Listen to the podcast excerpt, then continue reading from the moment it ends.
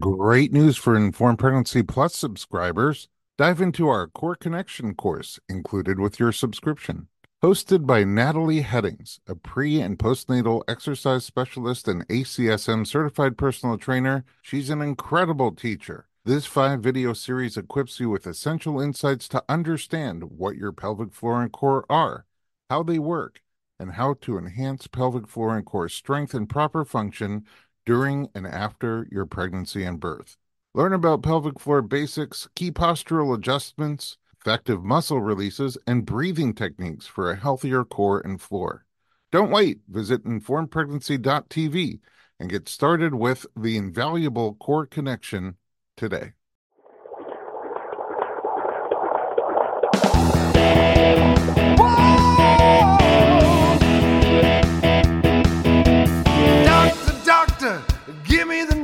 I got a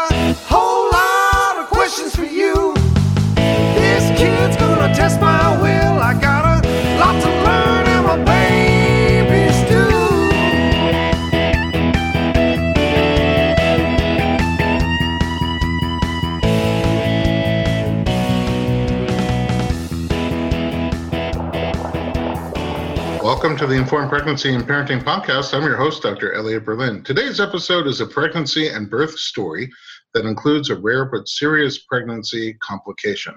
My guest has an undergraduate master degree in sociology and library science. She is a software developer in North Carolina and also the proud mother of a new baby boy.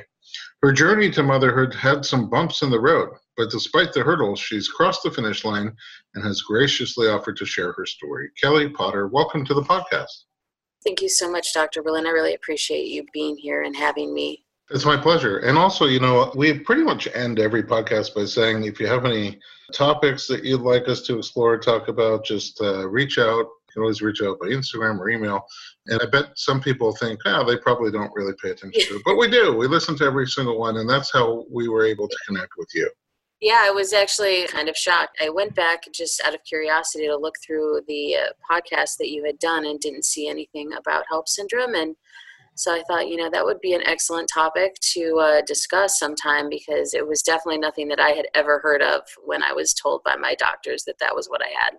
Yeah, and HELLP syndrome, which is the complication that you had, is not really common. And we, in fact, don't have an episode about it. But um, we're going to share your story. And then on our next episode, we're going to bring in an obstetrician to talk about it from the more clinical perspective. But let's start at the beginning.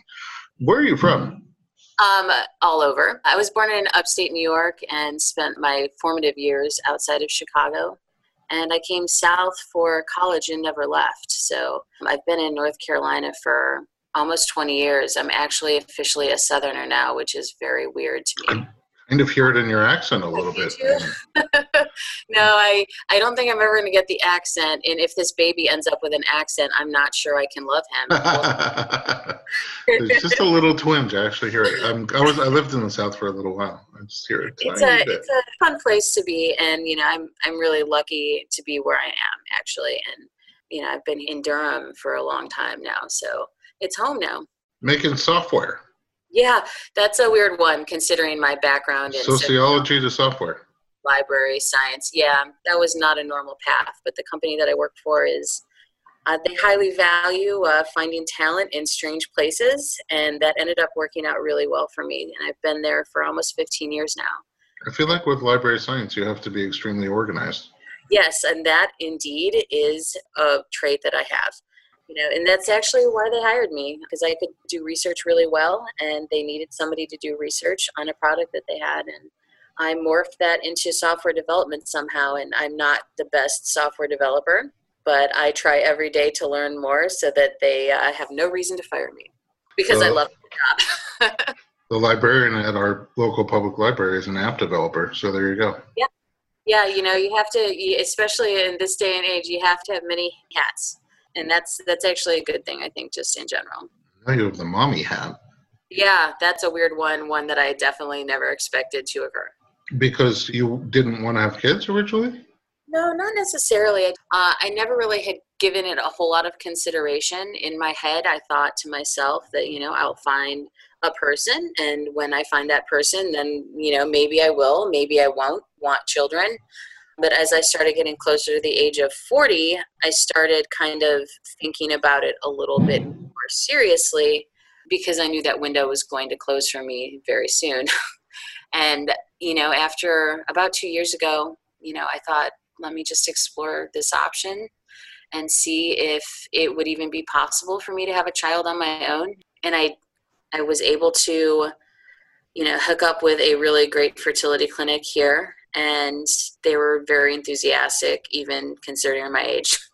and they worked very hard, and it, it actually did happen. And you know, in my head, I was prepared for either one. If I got pregnant, then then it was meant to be, and if I if I didn't, then that was also okay.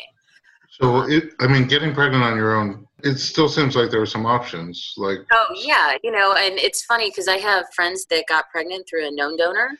And mm-hmm. you know, and when I was thinking about it, I decided a sperm donor would be the best way to go because I wanted, you know, I selfishly, I guess, wanted to have my baby all to myself and not have to worry about any kind of consequence there. And um, you know, that was an interesting process in and of itself. You know, it's very strange it's like Tinder for you know children you know you just have to go through and figure out what you want your child to look like and it's a very strange process and so, uh, it was very weird but it was you know it all turned out pretty well.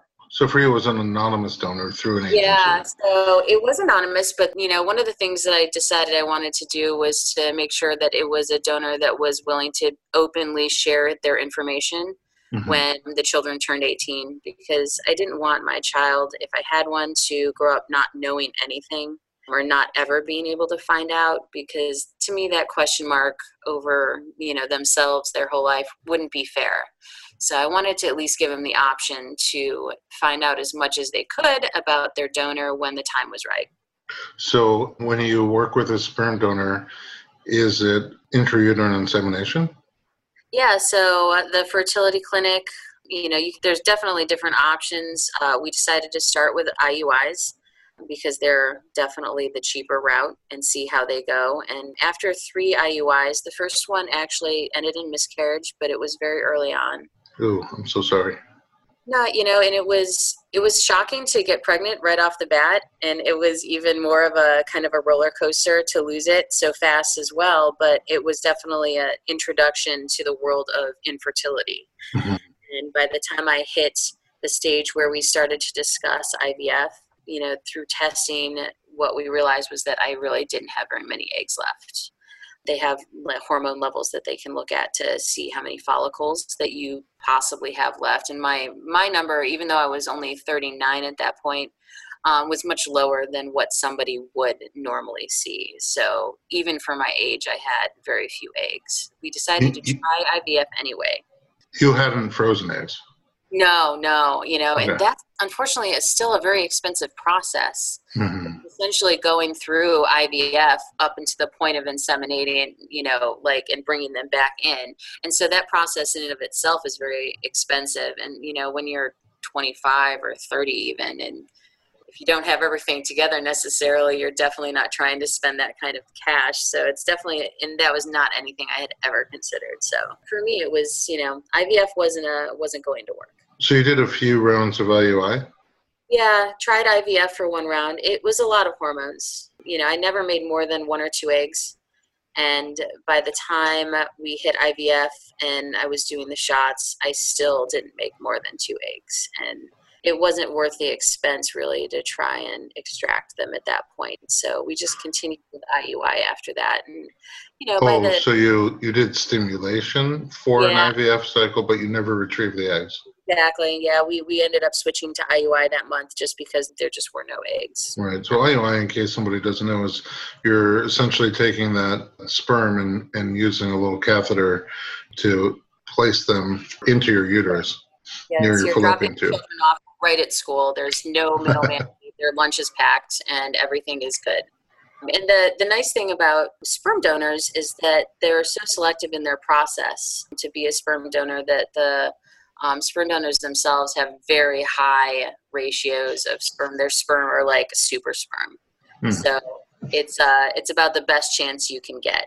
I ended up switching sperm donors halfway through the process because I wasn't having any luck with the first one, and I had enough money to buy two more vials because FYI, it's pricey stuff.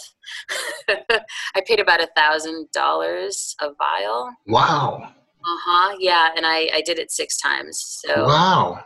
so next time you're you're wondering about that, yeah, you're just it's a lot of money. You wouldn't think because Yeah, they, they well, you know, these these companies they do a ton of genetic testing now. that you know they they do genetic testing, personality tests. There's profiles, interviews recorded. It's the family history is crazy extensive. The stuff that they they really dig deep with these guys, and so they have to pay for that somehow, I suppose. And um, you know, the end user ends up paying the price on that one. and each time you do a cycle, it's one vial. Yep. Yeah. So you had two vials left. Yes, I had two left, and the very last one that I tried worked. It was my very last try.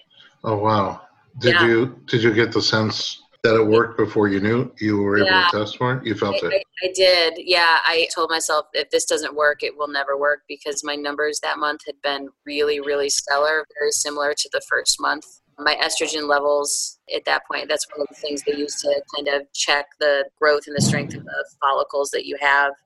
They had been previously pretty low, but the first month had been really good, and this month was even higher than the first month. And so I told myself, this is it.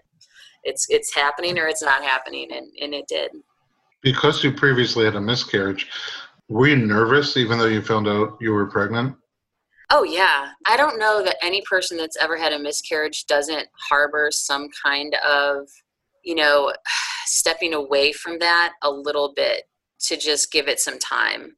It's hard to emotionally invest for a while. And mm-hmm. honestly, it was even, you know, probably throughout the whole time, even though you get past all the markers and everything looks good, every single time you go for another test, you're just not sure, you know, and for me my age it was something you know i did a lot of other tests too so it yeah that's that's really hard to get past it is but um But you You know, did I- it. but i did yeah and, And, it, uh, it was different from the very beginning so i knew it would he was he was a strong one in there and uh, literally from the first Yeah. minute, this baby had already overcome some odds Yeah. stacked against you. yeah it really was sort of miracle on that one that it even worked and i felt very very lucky It was meant to be. yeah All right, let's take a little break now that you're pregnant in, in our story and find out a little bit more about your pregnancy. Don't go anywhere. We'll be right back.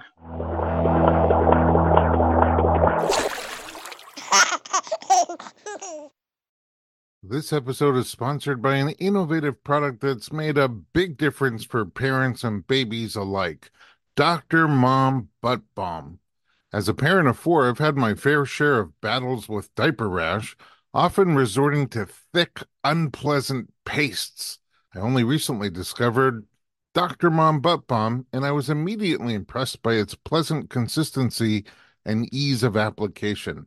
This pediatric approved skin protectant is free from dyes, preservatives, and zinc oxide, making it perfect for your baby's sensitive skin. It's designed by a doctor who's also a mom, ensuring your little one gets the gentlest care. A small dab is all it takes to soothe and protect, avoiding the mess and hassle of traditional treatments. With ingredients like dimethicone and petrolatum, Dr. Mom Butt Balm not only soothes but also restores your baby's delicate skin. Available on Amazon.com and Walmart.com, it's the smart choice for every parent wanting to keep diaper rash at bay. Remember, with Dr. Mom Butt Balm, nothing comes between you and your baby, not even diaper rash.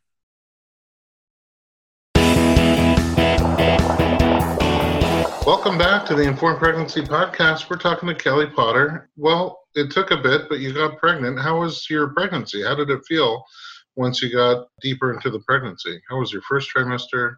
I uh, I felt that I had spent enough money to have warranted an easy pregnancy. um, if only you could buy that.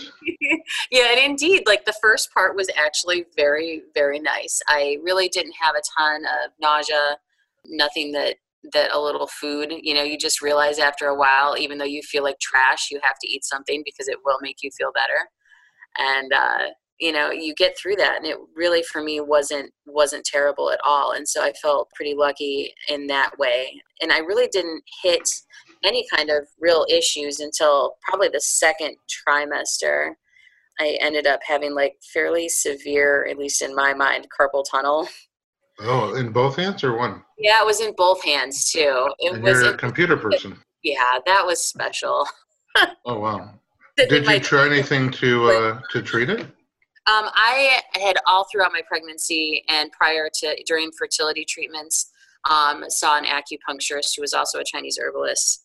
So the acupuncture did help quite a bit with the carpal tunnel. okay Uh, Yeah, it was. It was really. It was man. It was rough. But even then, I still told myself could be worse. This is not that bad. I will. I will be fine. This will be okay. You know, you just learn to like sleep in very few positions and it ends up being okay at the end. But yeah that was rough. But you know my ob even though i was what i would call old and what most medical doctors would call old i turned 40 in my first trimester. They call uh, it geriatric. yes indeed. Pregnancy but you know my ob was pretty they were pretty chill about it honestly. They you know i asked them i was like am i high risk? And they said no not until you do something or show us something that's going to make you high risk. And that's i really cool. Them. yeah. I wasn't 100% sure i would be able to find a doctor that that would do that and have that kind of mentality because you know you hear horror stories about people you know having these issues with their doctors and mine was really great about it and it made me feel normal throughout the pregnancy honestly you know they weren't pushy you know they said yeah you'll have some extra tests and uh, if everything looks good then it's going to be fine and you'll deliver at the hospital that is the low risk pregnancy center and you'll be fine Did you And- do testing? Did you do any of the early on testing? Did you do extra testing? yeah yeah i did i did whatever they offered essentially. I have really good insurance thank you company. Um, have, honestly shout out to them. I've been able to have done any of this. They pay for fertility treatments up to like oh, $20000 that's amazing. yeah no there's no way not there's no way i would have been able to have have gone through this process without that there's just yeah there wasn't any way so i i feel very lucky in that and yeah and so my insurance covered all of the things that, were necessary and we did do genetic testing and it allowed me to see the baby quite a bit more because you know you, you get a lot more ultrasounds in those cases so uh, we got to got to see him quite a bit which was which was fun um, but no, none of those, none of those were. He he passed all his tests with flying colors. He was measuring big throughout, and he was doing pretty well. And uh, it was me that had the problem, not him. Oh yes. So it I, great. I mean, outside of the uh, carpal tunnel, what else did you experience? Yeah, that was. I mean, you know, it's an interesting. It's an interesting process.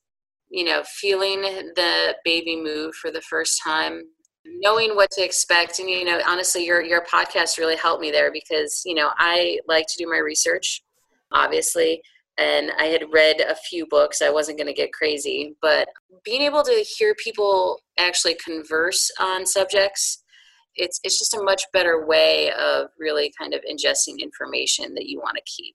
Having conversations is something that we, we don't do. Well, we definitely currently only do it through things like this now. But mm-hmm. you know, it's it's kind of a lost art, the art of storytelling and, you know, the older generations passing down information to the younger generations in that way. People google things and they forget to ask other people that have had similar experiences. And so i think that this format really you know i'd, I'd put it on in, in my car on my way to work and you know make my friends listen to it. And it was just a nice way to start conversations about things that weren't necessarily always at the tip of your tongue. Hmm. Well, then we'll keep making them. Yeah no i appreciate it and Mhm. and all the people that are, are currently listening appreciate it too i'm sure Oh, thank you. Yeah. So you started to feel less well at some point in your pregnancy. Yeah, you know, it was uh, it was early in my third trimester when I started seeing some weird stuff. Like what? Well, you know, and it's interesting now, you know, looking back on it, hindsight. The first time I felt any kind of strange, my OB had kind of written it off as indigestion. I had just had the glucose test, and also they had given because of my age any number of other risk factors they had given me a 24 hour test for my urine to check for protein. Just because of the you know all of those things they wanted to make sure for sure that i didn't have any kind of risks of preeclampsia. And i had passed that test not two weeks prior you know so throughout my blood pressure had been fine. So when things started to go badly they went badly real fast but they weren't so acute that it wasn't easy to pass off as something else is the thing. So the first symptoms that i had was a very strange pain in my upper back that i know and it it kind of traveled around to my front. It was just like that whole circular you know right under my rib cage and it happened twice in a row like in the evenings. Oh just like a fleeting pain? Yeah it almost came in a wave and it lasted for maybe 45 minutes or an hour and i'm like this hmm. is not normal. This is weird. And you know after the second day i was like i've got to ask the doctor about this. But and i had an appointment that week and she said you know your stomach's in weird spots. It's probably indigestion and i was like well that's some indigestion like i have never had before hmm. but it never happened again so i you know i kind of wrote it off um, what it probably was in hindsight now was actually my gallbladder. But your gallbladder and your liver are very close to each other. Yeah. And so I'm not sure if ultimately it did maybe turn itself on due to the the other factors that occurred later or not, but it definitely was kind of that first indicator. I'm actually having my gallbladder removed on Monday. So Oh really? Yeah. Two surgeries in one year. It's very exciting. Wow. Yeah, that came back hardcore a couple of months after I gave birth. And so that thing's got to come out. It's very, very painful. Very painful. Yeah, it's it's crazy. It's crazy weird. I you know, I just assumed it would not come back because once I gave birth, I assumed all pain that I had had previously would be gone. Does it also? I mean, is it just pain, or do you get nausea and vomiting? And I did. Yeah, I finally did experience the whole gamut of that kind of pain after, like, it was probably a month ago. I ended up at the ER because of, this is just not normal. Because of the pain? Yeah, it was bad. And you know, I didn't get to go through birth, so I'm not sure how that equates. Right. But it was pretty intense, the pain, and I thought maybe I'm having a heart attack. You know because with women it's different and the way the pain was you know it was definitely close enough to the upper coordinate of my body that i just wanted to make sure you know because it came along with you know heart palpitations and i felt really really really terrible and um, my blood pressure was high how high do you remember? I got to bring home a blood pressure cup with me.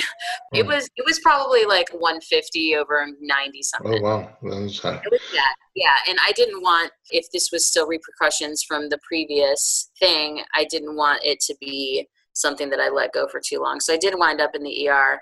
And the person that checked me in was like, uh, this is definitely your gallbladder. I'm like, why didn't somebody tell me this before? Why do you know so much? He's like, you're over 40 year old woman and you just had a baby right. I mean, you know, when you're studying in in uh, school in healthcare sciences, they kind of put mnemonics for things, and yeah. uh, it's not the nicest mnemonic that they have for gallbladder syndrome, at least in our school. But uh, it was all the F's, so 40, fertile, fat, female. Yeah. Those were the four yeah. F's.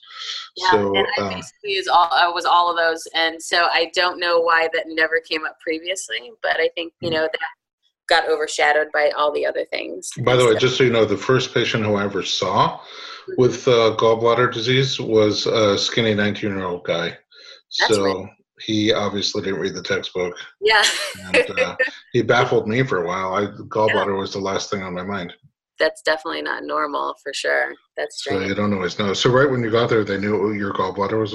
Oh yeah, he he was like, "This is definitely that," and you know, a a scan um, a scan of that later on showed that there were a couple of issues in there and you know I, ultrasound mm-hmm, yeah they ultrasounded me they did see some sludge is what they like to call it hmm. you know and i delicious i hope my acupuncturist doesn't listen to this because she definitely wants me to get rid of it with her herbs but yeah. um, and you know and i would if i didn't have to take care of this child while i was also going through those attacks but it's pretty painful and it's very difficult and it scares me to think that i might have one when i actually need to be momming and it's not that easy because they're very terrible so this thing's got to come out and so yeah. i will it's extra hard as a single parent because uh, yeah. it's one-on-one well and you know and that's um one of the things you know with all these things that kind of occurred it really it makes you stop and be a little scared you know um, what happens. And you know it was something i thought about before obviously. But it definitely puts it in perspective when you're literally in some kind of pain or in some kind of scary situation like i was in because you just don't know. And now anything that is wrong with me or could possibly in the future be wrong with me would affect him. And so right. there's an added layer of stress on that for sure. And responsibility. It's huge responsibility. Yeah. All right, Kelly, let's take a break and find out how this continued and how your ultimate birth and recovery went. We'll be right back with Kelly Potter.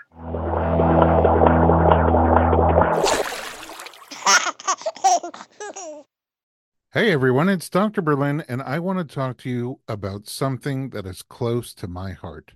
Literally, omega 3. It's a crucial nutrient that's sadly overlooked. With 95% of women deficient, Needed, the supplement brand I trust, created their brand new omega 3 soft gels.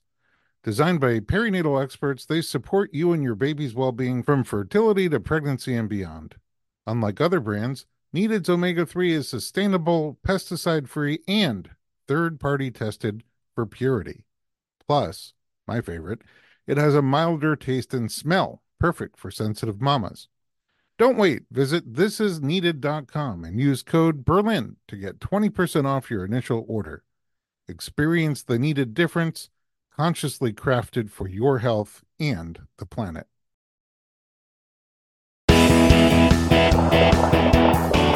Welcome back to the Informed Pregnancy Podcast. We are talking to Kelly Potter. So, after a long journey to pregnancy and a pretty good first trimester, uh, a little carpal tunnel pain, but then you start feeling these unusual symptoms, bleeding episodes of pain in your back wrapping around to the front. What happened after that?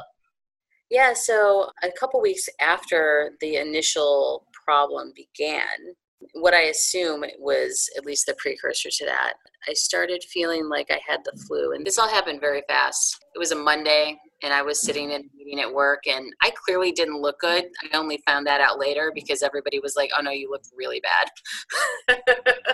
but you know, when you start to feel sick and uh, you just go downhill really fast, and I really thought I just had like some kind of sickness, the flu or something. It was like getting hit by a brick wall. I felt hot and you know just gross. So I I went home and took my temperature and I had a fever, which is not normal for me. So I, you know, I went home, took Tylenol, and kind of went to bed and just hoped for it to go away. And it did to a certain extent. My, you know, I was able to control the fever. The fever wasn't super high, and so I called my OB and told her what my symptoms were. You know, I felt like I was coming down with something, and I did have a fever. But they weren't super concerned by the fever because it wasn't 100.4. Mm-hmm.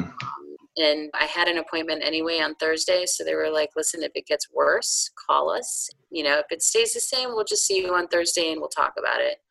So, you know, I actually started to sort of feel a little bit better, but the pain was weird.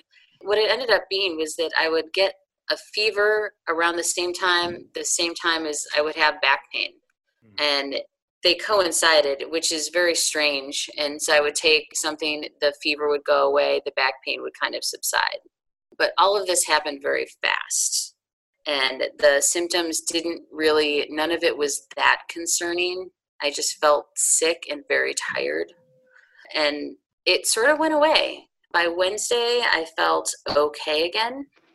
And I decided I would try to go to work Thursday after I went to my OB appointment. So once I got to the OB's office, I really was expecting it to be kind of a cut and dry visit and then leave situation. It ended up not being like that, of course. I, I went in and they took my blood pressure, which, of course, is the very first thing they do.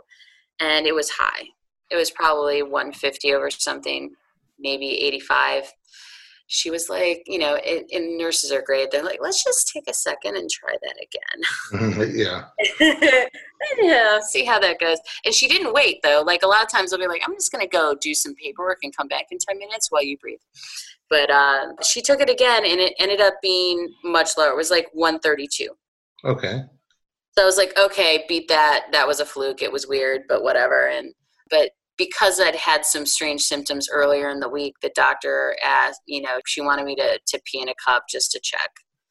And she came back and said, you know, there is some protein in this. And so what we want you to do is go to the hospital and get the labs done that will come back fast because they won't come back fast here. We just want to make sure. So they sent me to the hospital just to make sure. So, I mean, I valeted at the hospital. I drove myself, valeted at the hospital, and they, you know, did a blood test. And, and it was really just a check to make sure I didn't have any kind of like preeclampsia. How quick um, did you get the results? It was fast. It was fast. My, my brother showed up. He, he works at the hospital. Oh, convenient. It's all very convenient. I have many, I have many nurse friends at the hospital and mm-hmm you know so it was all very just kind of i just was annoyed that i had to be there i had had such a normal pregnancy up to that point that i really hated to have a mark on my grade if you will that's just the person that i am i just mm. i hate that so i was more annoyed that i had to be there in the first place you know i'm sitting there and you can tell i've never been in a hospital before for anything ever she handed me a robe and she was like, you know, put this gown on. And I put it on backwards. I'm so used to being at the OB's office where, you know, you everything's out front. I don't know. Right. um, what did you find when you got your blood work back? Well, you know, it's all kind of a blur at that point. You know, they got my blood work back and the attending physician came in with like three other people Oh boy. And she sat on the she sat on the bed and she was like, "Listen, do you know why you're here?" And I was like, "I think you're just checking for preeclampsia because you know I knew people that had had it and they just you know maybe kept him overnight, gave him some drugs, kept it under control, sent him home, said you know watch it, make sure it's you know you're not getting yourself stressed out." So even in my head, worst case scenario, I was going to be okay. It was going to be fine. So when she said, listen, we think that you have HELLP syndrome and we need to take the baby out, I started basically just bartering with her because I'm like, listen, I'm almost 30 weeks. Can we just wait a couple of days? Wow, you were just 30 weeks? I was 29 weeks in five days. Wow. That's so scary at that point. Had you ever heard of HELLP syndrome before? No, no, never. And you know, I read a book, a whole book. On pregnancy? I read a whole book on pregnancy and birth, and I'm like, why is it no? It's such a random and weird thing, and they know very little about it just in general. That it's something that doesn't get talked about a whole lot. I think. And it's um, it's H E L L P, so there's two L's. And it's a combination of things. A syndrome is a combination of things. So hemolysis is where your red blood cells start to break down. That's the H. EL is elevated liver enzymes and then LP is low platelet count, which is not a fun combination. Did no, they rate your case on severity? They, they, did. I and I had a platelet count of uh, 60. Oh which wow! Right at the cutoff for the most severe case. Wow. Yeah. Well, I imagine they didn't barter very much with you. Yeah, no, there wasn't any bartering. You know, when they told me what it was, I basically said, listen, I don't want to know. Don't tell me. You're just going to freak me out. I'm not going to Google it. Let's just go on. yeah. and I did. Like, I really kind of went into like self preservation mode at that point because I knew what was about to happen was going to be scary. And they're like, we're going to deliver this baby now. Were you and allowed to be awake for the cesarean? They offered that as a possibility, but they said that because of the low platelet count, they felt that it would be better if I was not General, general anesthesia. Yeah, and I told them that was fine. I don't want to know or see any of this. Mm-hmm. Wake me up when it's over. That's fine. I mean, you know, and I guess that's a certain kind of way to deal with something. But honestly, and that was essentially how it happened. I walked into that place at 10 a.m. and he was born at 12:30. Wow, you could still get your car from the valet. Yeah, basically.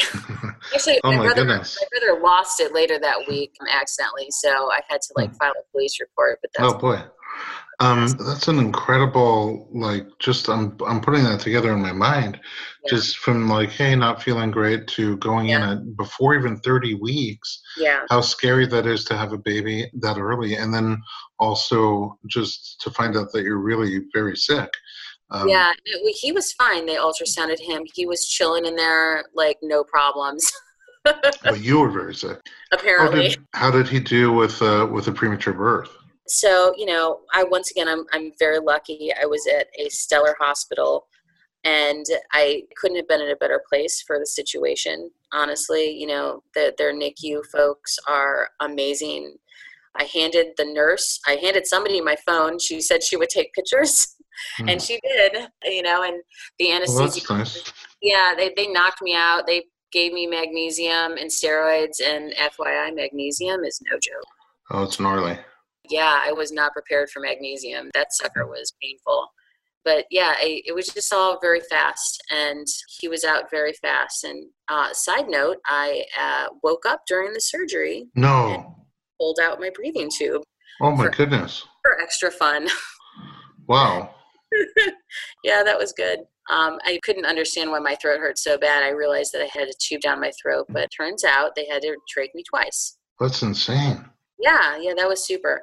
Um, So they intubate you. They intubated you twice. yeah. They, they intubated me in the middle of the surgery again after I woke up. But from what I understand is when they do C sections, they don't want to overkill it because the baby, and so it's possible that I just did not have enough. Um, Wow. Literally, because I didn't know your birth story until right now. I mean, it's literally one surprise after another. How did you both recover? it was a plus i will say. It was um you know i, I don't want to i don't want to say it like i was proud of myself but i was. I was never sure how you never know how you're going to recover from something like that and you know all my blood tests were pretty terrible at that point but my platelets went up very fast after the surgery my liver took a little longer they were a little concerned about that, but it did eventually go back up in the right direction. It just took a little bit longer. I, I blame the drinking in college for that. I'm not sure why, but um, yeah, it was. Uh, it took a little bit longer for that to recover, but I was fine. The C-section went well in general after the other problem, but I was up and out in five days, and I count myself as lucky. I've heard pretty terrible stories about HELLP syndrome, and a lot of people need transfusions and they end up in the ICU for a really long time. How long was uh, your little guy in the NICU? He was great. Um, he was a fat preemie. He was two pounds, 15 ounces when he was born. So Wow. He was a pretty big preemie by their standards. Yeah, for 30 weeks. Yeah. he- So, you know, really the only thing he had to do was learn to breathe on his own. So he had a cannula for probably three or four weeks. In the hospital? Yeah, so he was in the NICU for two months. Two months. Wow. they tell you to they tell you to expect that he will be there until he's supposed to be born. mhm. Um, he was able to come home a couple weeks early, which was good. After his lungs started developing, and he started putting on weight. He grew like a champ. That must be a surreal moment when your due date comes and your baby's over two Yes. months old. Yeah, it was a very strange thing. You know, he'll be under a corrected date for like a couple of years. And so he's a big preemie, but he's tiny for his real age, kind of thing. But he's about 13 pounds now. He's cut up real fast. He's a good eater, and he has had no repercussions from this really whatsoever. His eyesight and hearing, which is they're two of the things that they're most worried about when they come that early, have been fine. And Well, uh, so thankfully. yeah, he passed all his tests. So for the way it started out, the outcome really honestly couldn't have been better. And I'm very thankful for that and you know just the dedication of the hospital workers because not a couple weeks later they basically shut the hospital down, you know. Oh, because you had your baby right before the pandemic. Yeah, yeah, and it's a very strange thing to go to a hospital every day during a pandemic and you start out seeing this very busy, bustling place and you think, okay, well, pandemic, it's going to be insane, but it, it was just a ghost town. You know, the, the people stopped going for other things. Yeah, they don't go for other things. They cancel elective surgeries. It's, Can't bring people with you. Yeah, it's empty except for you. And I know those NICU nurses, it was a struggle for them because they want family there because that's the one thing that really helps these preemies to be around their people and to have that skin to skin contact with their people and to have those visitors. But, you know, those nurses in those NICU wards are now taking on like double duty. They're taking care of these babies and they're also trying to kind of provide those babies with as much exposure as possible to other people while still being safe. Impossible job. It's uh, I'm it really always is. so impressed and so grateful for the people yeah. who choose to spend their career doing that. It's an, invaluable you know and i see my friends every day that are nurses at the hospital and they just they're powering through it like champs and they are the most impressive to me honestly because they they really take it all in stride well, you know, I don't know if you know this, but I had COVID and I was in the ICU for a while. And, you know, it was one person after another was just so amazing. Uh, each of the doctors and the nurses and uh, the different therapists, they were just really incredible and selfless and professional and compassionate. Oh, yeah. Um, so grateful. Kelly. Time for everybody. What an interesting story. And, uh, you know, you climbed a mountain, a giant mountain. Um, and I really appreciate you coming on here to share it. We had not done an episode about HELLP syndrome, and so hopefully people won't experience it. It's not yeah. super common, but yeah, you know, at least if you yeah, at least if you do, you can kind of, if you start having these symptoms like this, you can uh, get on top of it early. And also, like I said, I'm going to have Dr. Michelle Sy on our next episode talk about this from a much more clinical perspective. Yeah it's one of those things you never really know how your pregnancy is going to go and you just have to be open to the way that it will end up and trust in the individuals that you have chosen to help you along the way because really that's the the most important thing and if you can do that then you know you can be calmer when stressful situations like mine do happen. That's extremely well said Thanks so much for joining us and for sharing your story at home. As always, thanks for listening to the Informed Pregnancy Podcast. If you like our program, share us with your friends and leave us some feedback in your podcast app. Kelly's living proof that we do read your correspondence and we get back to you when your topics are important to us and we'll cover them as soon as we can. And for more information, visit us online at informedpregnancy.com.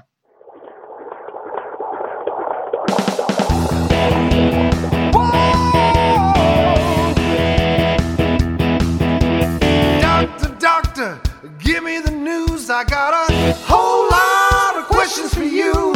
This kid's gonna test my will. I got a lot to learn, and my babies do.